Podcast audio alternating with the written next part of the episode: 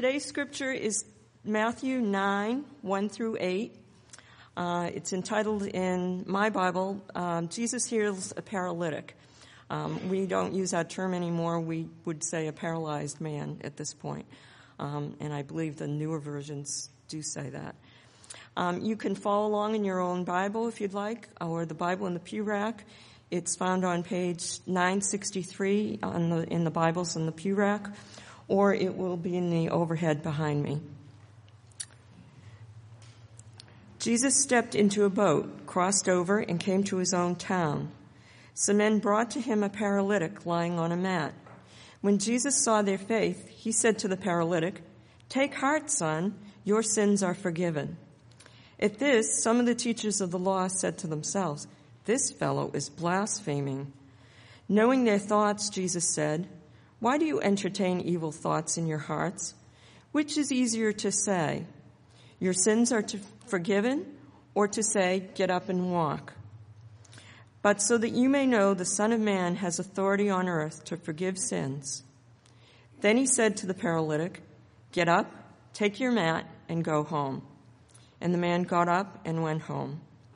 When the crowd saw this, they were filled with awe, and they praised God who had given such authority to men. This is God's word. Go ahead and find your way back to uh, Matthew chapter 9. Again, if you're using the Bible in the rack in front of you, that's page 963. Despite the way we sometimes treat God or approach prayer, uh, God is not some kind of genie in a bottle whose only purpose of existing is to satisfy our wildest dreams. But this morning I want to begin with a little experiment. Uh, if God were like a genie, He's not, okay? But if He were, and if you could ask Him to grant you just one thing, what would it be? If you could ask only one thing of God, what would you ask for? In fact, go ahead and, and write your answer down on, on your worship folder somewhere. Just think about that. Once you really, what would I ask for? Now, some of us hear a question like that, and, and we're kind of like a kid with one dollar walking into a candy store. We're just overwhelmed by the options, you know. Um, our oldest two just finished swim lessons uh, at Dug Pond for the last three weeks.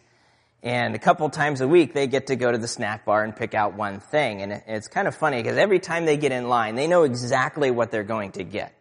But by the time they get to the front of the line and the guy asks, what do you want? they just kind of freeze. Because they realize, you know, I can only get one thing.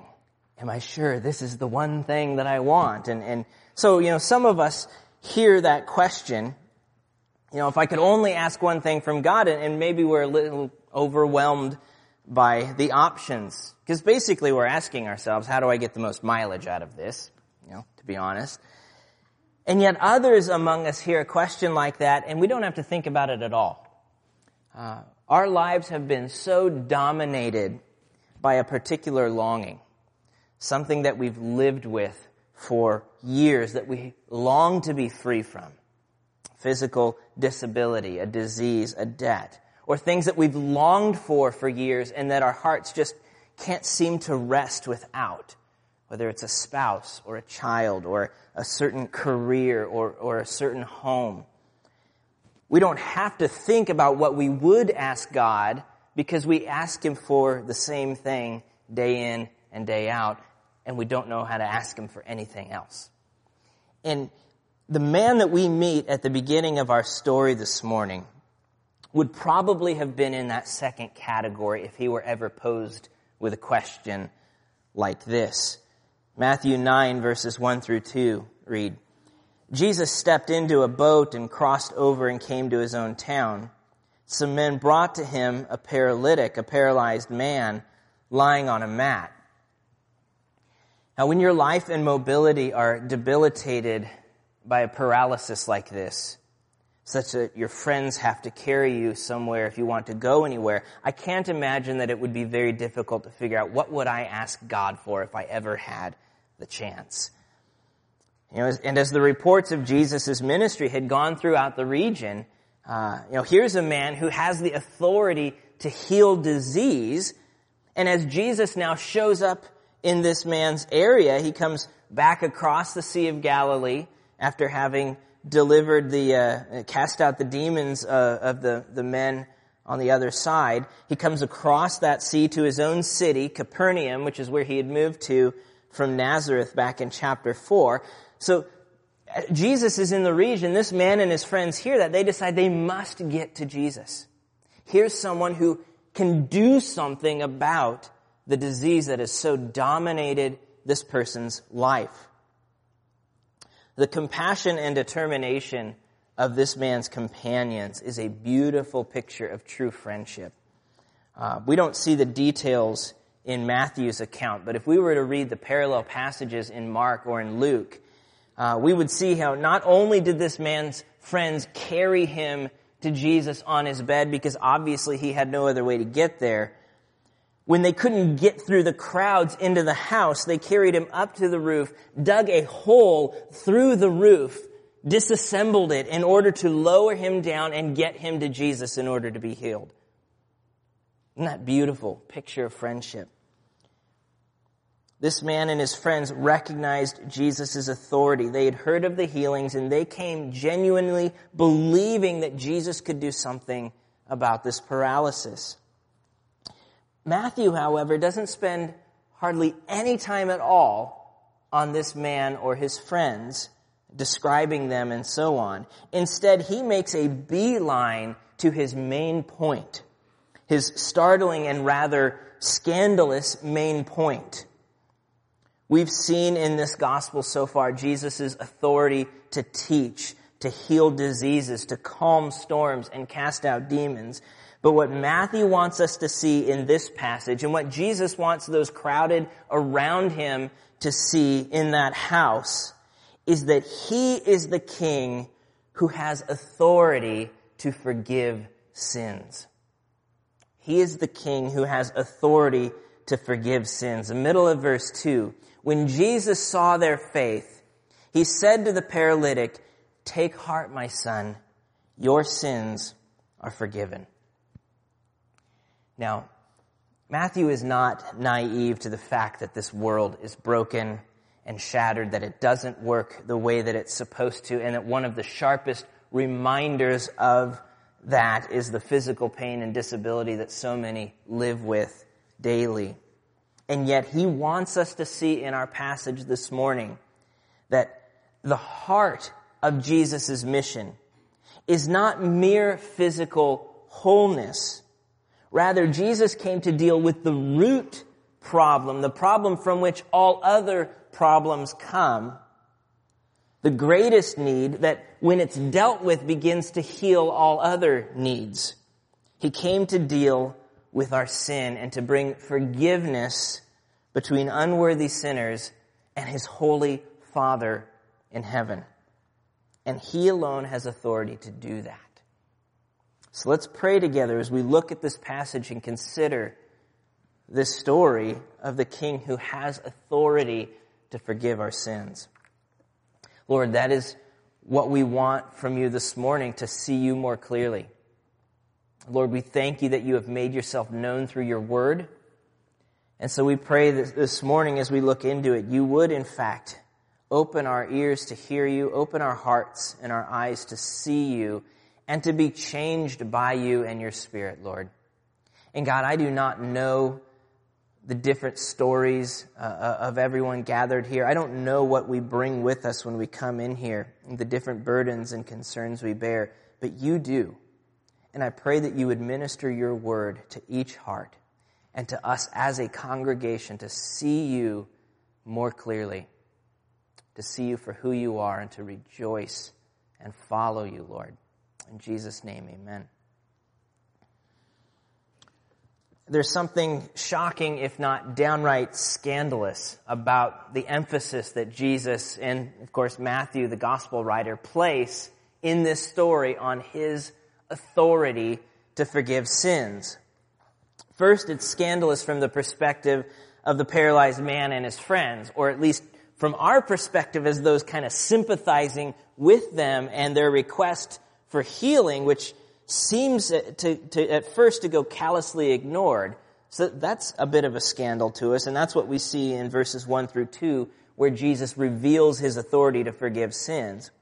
But there's a second scandal in the passage as well, and that is the scandal uh, of the scribes and the religious leaders uh, at Jesus' claim to have the authority to forgive sins. That's outrageous to them, and that's the second thing that we see in verses 3 through 8, where Jesus vindicates his authority to forgive sins. But we'll start with the first scandal in verses 1 through 2, where Jesus reveals his authority to forgive sins. And let's read verses 1 through 2 again. Jesus stepped into a boat, crossed over, and came to his own town. Some men brought to him a paralytic lying on a mat. When Jesus saw their faith, he said to the paralytic, Take heart, son, your sins are forgiven. Now, this is by no means the first time that the sick have come or have been brought to Jesus in Matthew's gospel. Uh, we go back to Matthew 4, 23 through 24. It describes how Jesus went throughout Galilee, teaching in their synagogues, preaching the good news of his kingdom, and healing every disease and sickness among the people. News about him spread all over Syria. People brought to him all who were ill with various diseases, those suffering severe pain, the demon possessed, those having seizures, and the paralyzed, and he healed them. So this has been going on, and, and we just saw at the beginning of chapter 8 three more examples of Jesus' authority to heal disease. And so when these men bring their friend to Jesus, believing and expecting him to be healed, we can't fault their aim or their request, and we certainly can't fault their faith. Even Jesus recognizes in them a genuine faith. Now, some have discussed whether, you know, is it the faith of the friends on behalf of the paralyzed man, or is it all five of their faith? You know, who is it exactly that, that is believing here? And I think Jesus' response makes it clear that this man, along with his friends, came believing that whoever this Jesus is, we can trust him to, to deal with this disease. We've heard the stories. We believe he can do it. But again, Jesus, to the surprise of everyone, deals with the deeper need, the more fundamental need than physical disability. In accordance with his faith, they forgive. Jesus forgives his sins. Now, I don't know. You hear that. And honestly, it feels a bit like ordering a steak and being served an empty plate with a little garnish on the side. You know, it's kind of a nice finishing touch there on the edge, but I'm not sure how that's going to fill me up or, or, deal with my need, but the hunger that I have. So it's kind of a nice bonus, the forgiveness thing, but what am I supposed to do with that lying here on this mat? But the fact that Jesus' response of, of focusing on forgiveness is a shock to us, at least initially, suggests that we may have a, a pretty significant flaw in our general perspective of things. We have a tendency to focus on earthly needs and problems while overlooking the bigger spiritual picture of God's kingdom and our deeper spiritual need to be forgiven of our sins and reconciled with God. In fact, this is so pervasive among North American Christians that, that sociologists suggest it's actually become its own functional religion. Uh, I've mentioned this before, but in a study on the religious and spiritual lives of American teenagers, uh, sociologist Christian Smith found that, quote, the de facto dominant religion among contemporary U.S. teenagers is what we might call moralistic, therapeutic deism. In short, God is something like a combination divine butler and cosmic therapist. He's always on call. He takes care of any problems that arise. He professionally helps his people feel better about themselves, and he does not become too personally involved in the process. And that's not only true of teenagers and young people. Many of them learned that from watching the religious lives of their parents. And, you know, lest we think we're immune from that line of thinking, take a quick look at what you wrote down on your folder at the beginning of the service. I would venture to guess that a lot of what we wrote down, that one thing we would ask God if we could, probably has more to do with the earthly realm than the heavenly one. That's our default mode of thinking. It's to focus on earthly needs and problems, which is not only to overestimate what the world can give us, it's also to underestimate the problem of sin. Now, we don't always like to talk about sin. It's, a, it's an uncomfortable subject for many of us, and we find it rather unloving to suggest to somebody that, like me, they too are a sinner. Though it's no more unloving than, than a doctor being honest with a patient about a diagnosis, if it's a real diagnosis. You know, if sin is a real problem, we ignore it in our own lives and in the lives of our friends to everyone's peril. And what we mean by that word, what the Bible means by that word in its most basic sense, is disobedience and rebellion against God.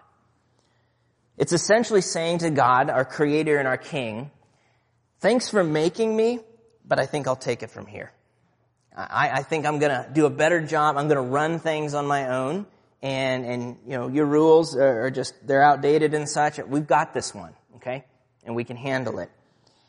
And the result of that sin, of that rebellion, of saying to God who is the rightful king that, that we don't want you as our king, the result of that is not only the fall of creation. If we were to go back and read Genesis 3 and, and just see the world unravel, the fabric of creation torn, such that poverty, violence, disease like paralysis and such, all of that enters into the story as a result of human rebellion. Not only does that happen, but far worse than anything on the earthly plane is the tear in the fabric between humanity's relationship with God.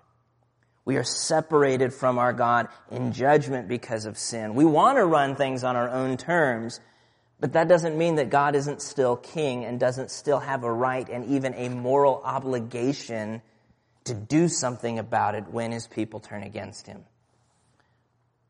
Now again, that, that might sound severe to some of us, and, and no doubt some of us are thinking, you know, judgment, that's kind of a, you know, a little bit of an overkill here. Uh, we don't think we're quite that bad, at least especially compared to that guy over there.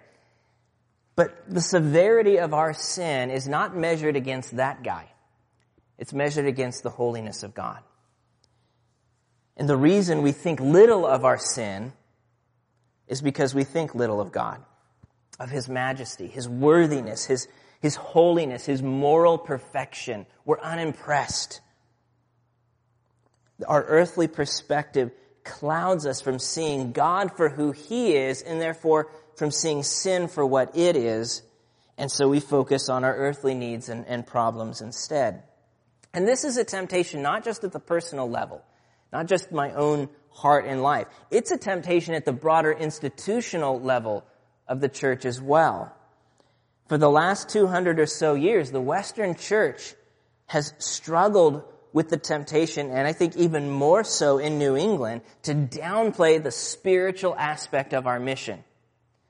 Especially the ideas of Christ's exclusivity, of repentance or sin or God's wrath. Just to, to kind of apologize embarrassingly about those and move them to the side and instead focus on meeting human needs at a human earthly level. Good things to be sure, you know, dealing with poverty or sickness or education or civil rights and the like. But what's happened, sadly, is that you can walk into countless churches in New England and the Bible holds no authority. The gospel of Jesus, the, the good news that even though sin is, is bad news, that there is a God who loves us, who sent his son to take that sin on himself in our place, to give us the credit for his righteous life, so that God can deal mercifully with sinners like us and justly with sin, that we might be reconciled to Him and enjoy relationship with Him and, life forever instead of eternal death. That message of the gospel of Christ isn't preached.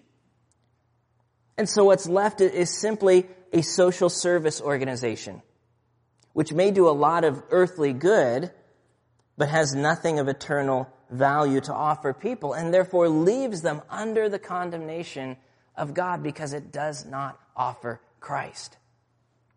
There's nothing more tragic. Now, if we're going to be fair and honest, the evangelical church has often made the opposite error, focusing only on the spiritual needs at the expense of very real physical needs. Loving people in word only, but not also in deed. The physical problems that people face in this world, and, and we're not talking about them, we're talking about us too. They're real problems. And you and I both know that. And, and therefore, if we love someone, we're going to care about finding real solutions to those real problems. And if we don't care about that, we're not loving them very well, are we? But, but though we are rightly to be faulted when our love, if our love never translates into getting our hands dirty with the real junk of, of, of people's lives and, and the hard stuff of this world, we are rightly to be faulted if that happens. And yet what we see in our passage is that while both physical and spiritual problems are real, Jesus does in fact prioritize the spiritual.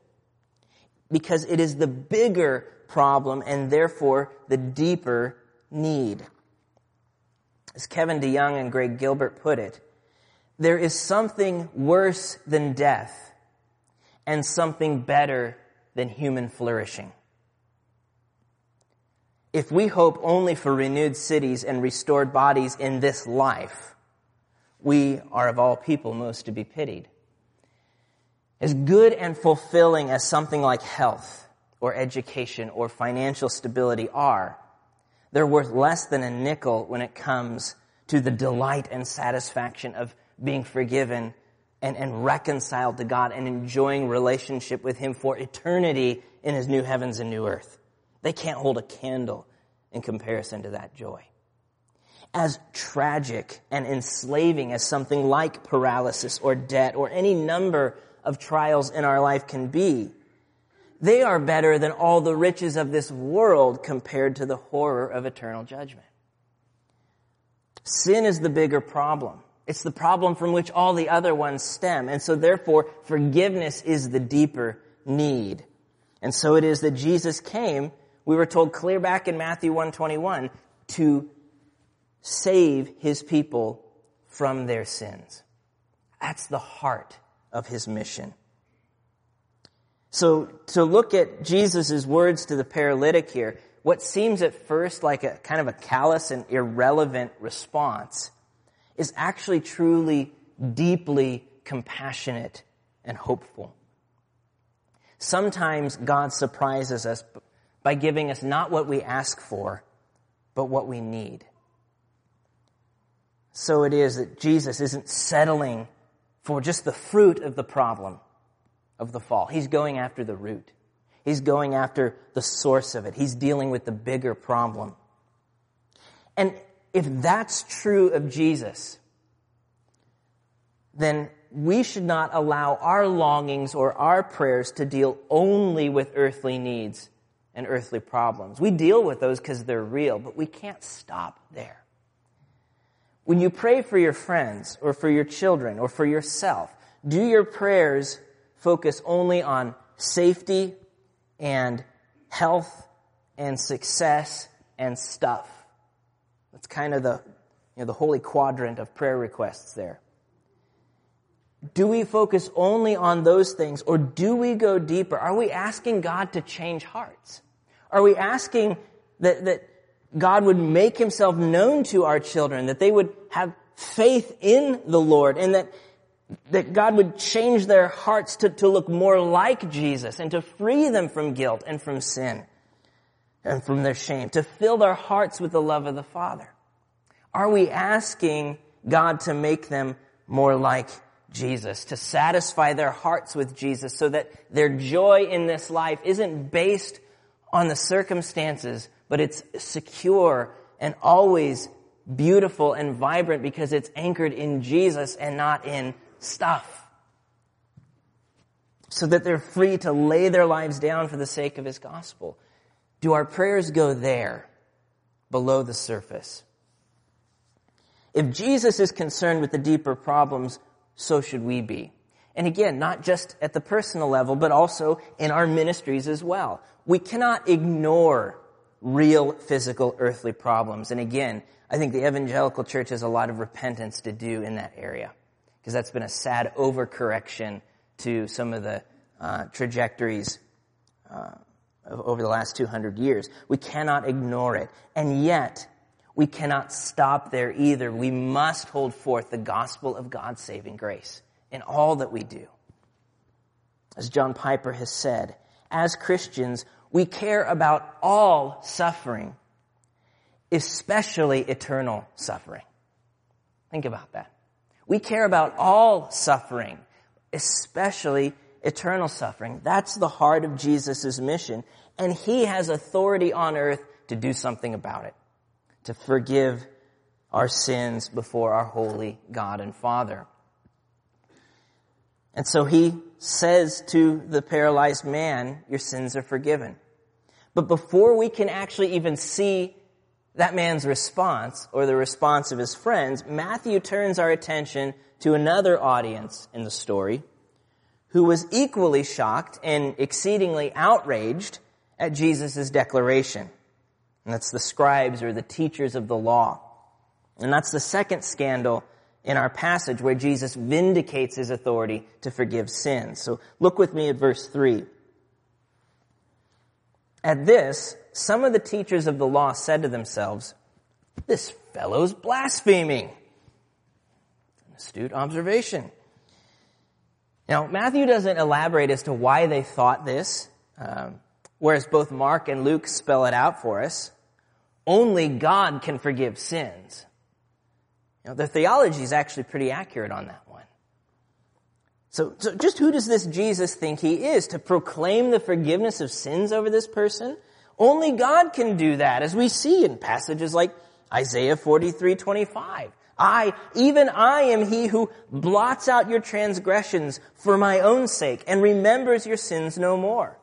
So, in pronouncing this man forgiven of his sins, and there's no sacrifice or offering, we're not at the temple, anything like that, Jesus is exercising an authority that only God has the right to exercise.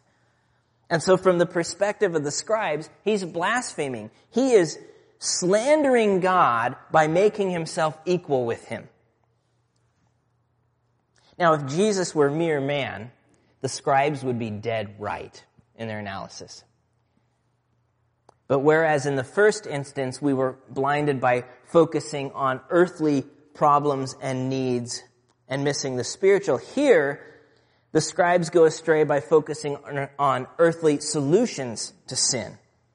See, they recognized that sin was the deeper problem. They had no dispute with that. What they disagreed with was Jesus' claim to have authority to forgive them. They rejected heaven's answer to the sin problem and instead continued trusting in their own answer to it. They focused on an earthly solution. But Jesus is no mere man, is he? He's both fully God and fully human. And as such, he alone is qualified and authorized to forgive sins. So look at how he responds to this private accusation. First, he exposes publicly what they were thinking and saying in private, which is kind of the first tip of the hat that the person they're dealing with is no mere man. Verse 4 says, knowing their thoughts, Jesus said, why do you entertain evil thoughts in your hearts? That had to freak them out to begin with. But second, he challenges their logic in verse 5. Which is easier? To say your sins are forgiven or to say, get up and walk? Now honestly, readers of, of these, of this verse have long argued which of those is more easier, you know, easier than the other one. You know, on the one hand, if we're talking about just mouthing the words, get up, or, you know, your sins are forgiven, well, there's no real proof of that one, so it's kind of easier to say. But I think Jesus is actually going the other way with it. You know, if, if you're waiting around for me to heal the guy as some proof of my authority, then you've missed the point. I've already done the more difficult thing, the thing that only God can do. I've forgiven him. So he challenges their logic. But if that is their game, Jesus says, I'll play ball. So he proves his authority to forgive by accomplishing the easier task as well. He says in verse 6, but so that you may know that the Son of Man has authority to forgive sin, has authority on earth to forgive sins, then he said to the paralytic, get up, take your mat, and go home. Translation for the scribes, put that in your pipe and smoke it. Jesus has authority on earth to forgive sins. There's no question left now. And again here, notice how he refers to himself as the Son of Man. He's the one from Daniel 7 who, who suffers and triumphs on behalf of God's people and therefore receives authority as king right alongside God's throne. Jesus has authority to forgive sins because he himself became sin, even though he knew he had no sin or knew no sin. He took our sins on himself, the whole rebellion of all humanity against God and the full weight of God's holy anger against that sin. He took it all on himself on the cross, exhausting the wrath again so that God deals justly with sin. It is punished and yet he deals mercifully with sinners. He forgives. He says, the debt is paid. It's canceled. You are no longer guilty. You are now invited into relationship with me, into my kingdom, into my family as my child. He takes it on himself and suffers for us, but second, he has authority to forgive because he has also triumphed over sin and death through his resurrection from the dead. He now sits in heaven at the right hand of God as our great high priest interceding even now for us. Because of who he is and what he's done, Jesus alone has authority to deal with our greatest problem, to meet our deepest need. And again, he makes that point and silences his critics by healing this young man. But again, before we can now see the response of the scribes, Matthew shifts the attention one more time, now back to the paralyzed man and to the crowds who've been watching. Verses 7 through 8 show us the result of Jesus' miracle. And the man got up and went home. I mean, you can't say more about it than that. He got up and went home. This is an amazing miracle. And it's, Jesus' authority is so definitive he got up and went home. What Jesus said happened.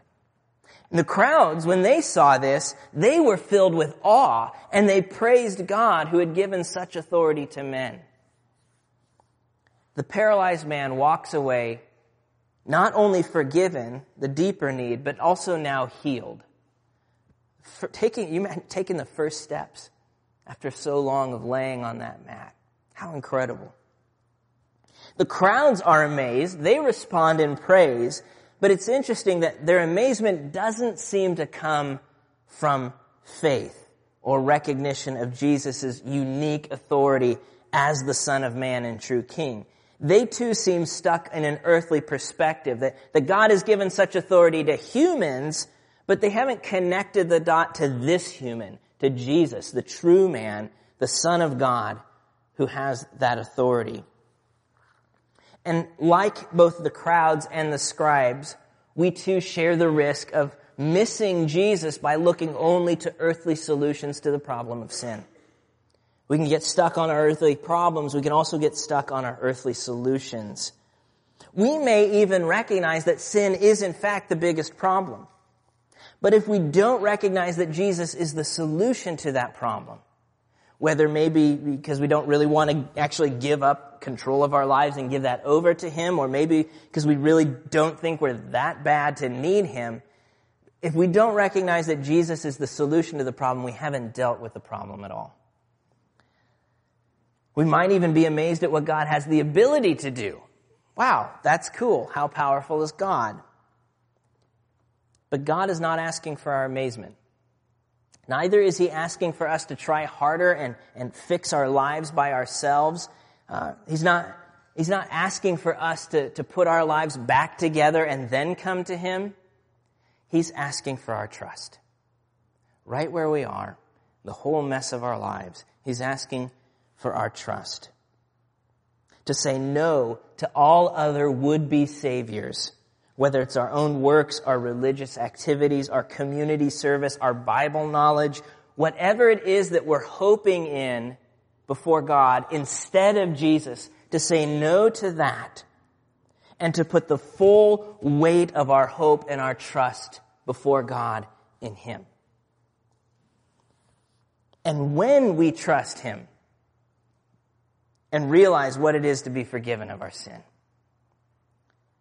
to have the debt that we owed canceled, to, to have our name cleared of the charges against us and invited into relationship with God, even though we deserve the absolute opposite of it.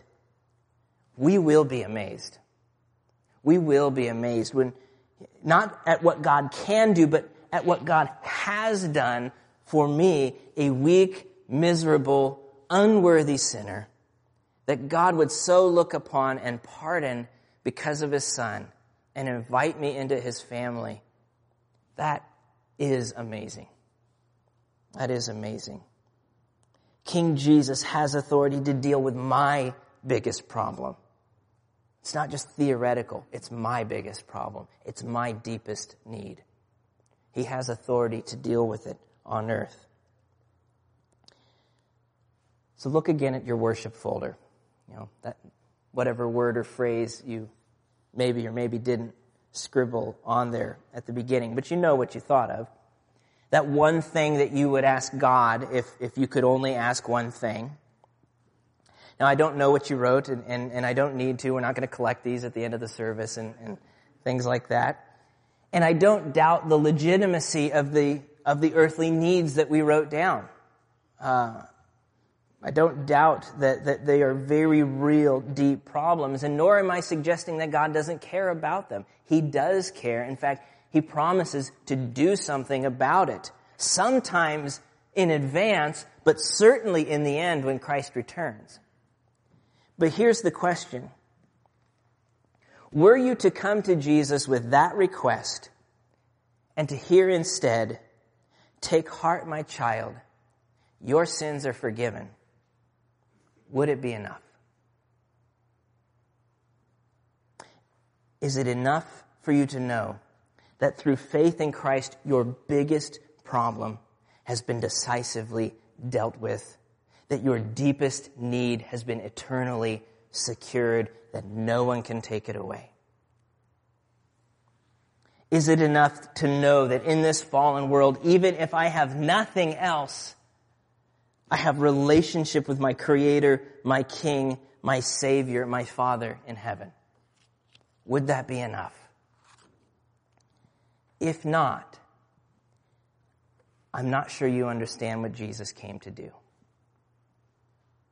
If you find that unimpressive or boring or irrelevant, just like a garnish on the edge of an empty plate, then I'm not sure you've accurately diagnosed the problem in this world or that you're tuned into God's solution. There is something worse than sickness and poverty and death.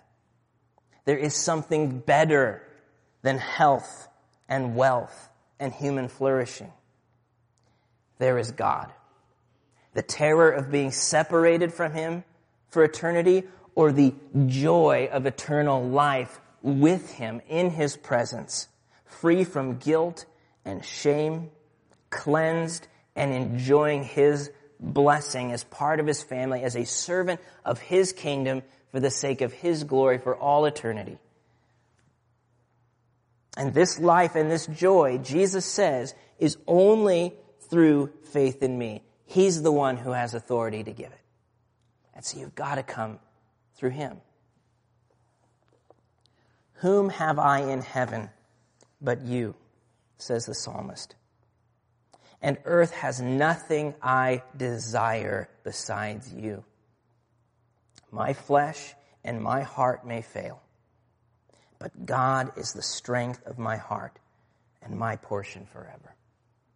Let's pray together.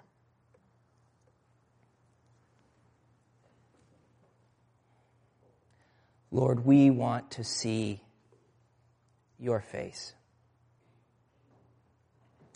And Lord, I recognize that for some that is a terrible thought. Because we sit and, and we know how we've lived our lives. We know what we did this morning, and it, and it wasn't pretty. And the thought of coming into your presence and seeing your face is terrifying. But Lord, thank you that we have one who has come, who has lived a perfect life on our behalf, who is and does everything we were supposed to be and to do, but we failed. Thank you that we have a faithful representative who's not only done what you requested, but who's taken our mistakes, our sin, our rebellion, our weakness, even our sickness, our disease, everything that's wrong with this world. He's taken it on himself in our place so that we can approach you not terrified of judgment, but elated that we can call you Father. God, may that overwhelm our hearts as we consider the beauty of who Jesus is and what he's done. May it fill our hearts as we sing to him, to you in response. We ask it in Jesus' name. Amen.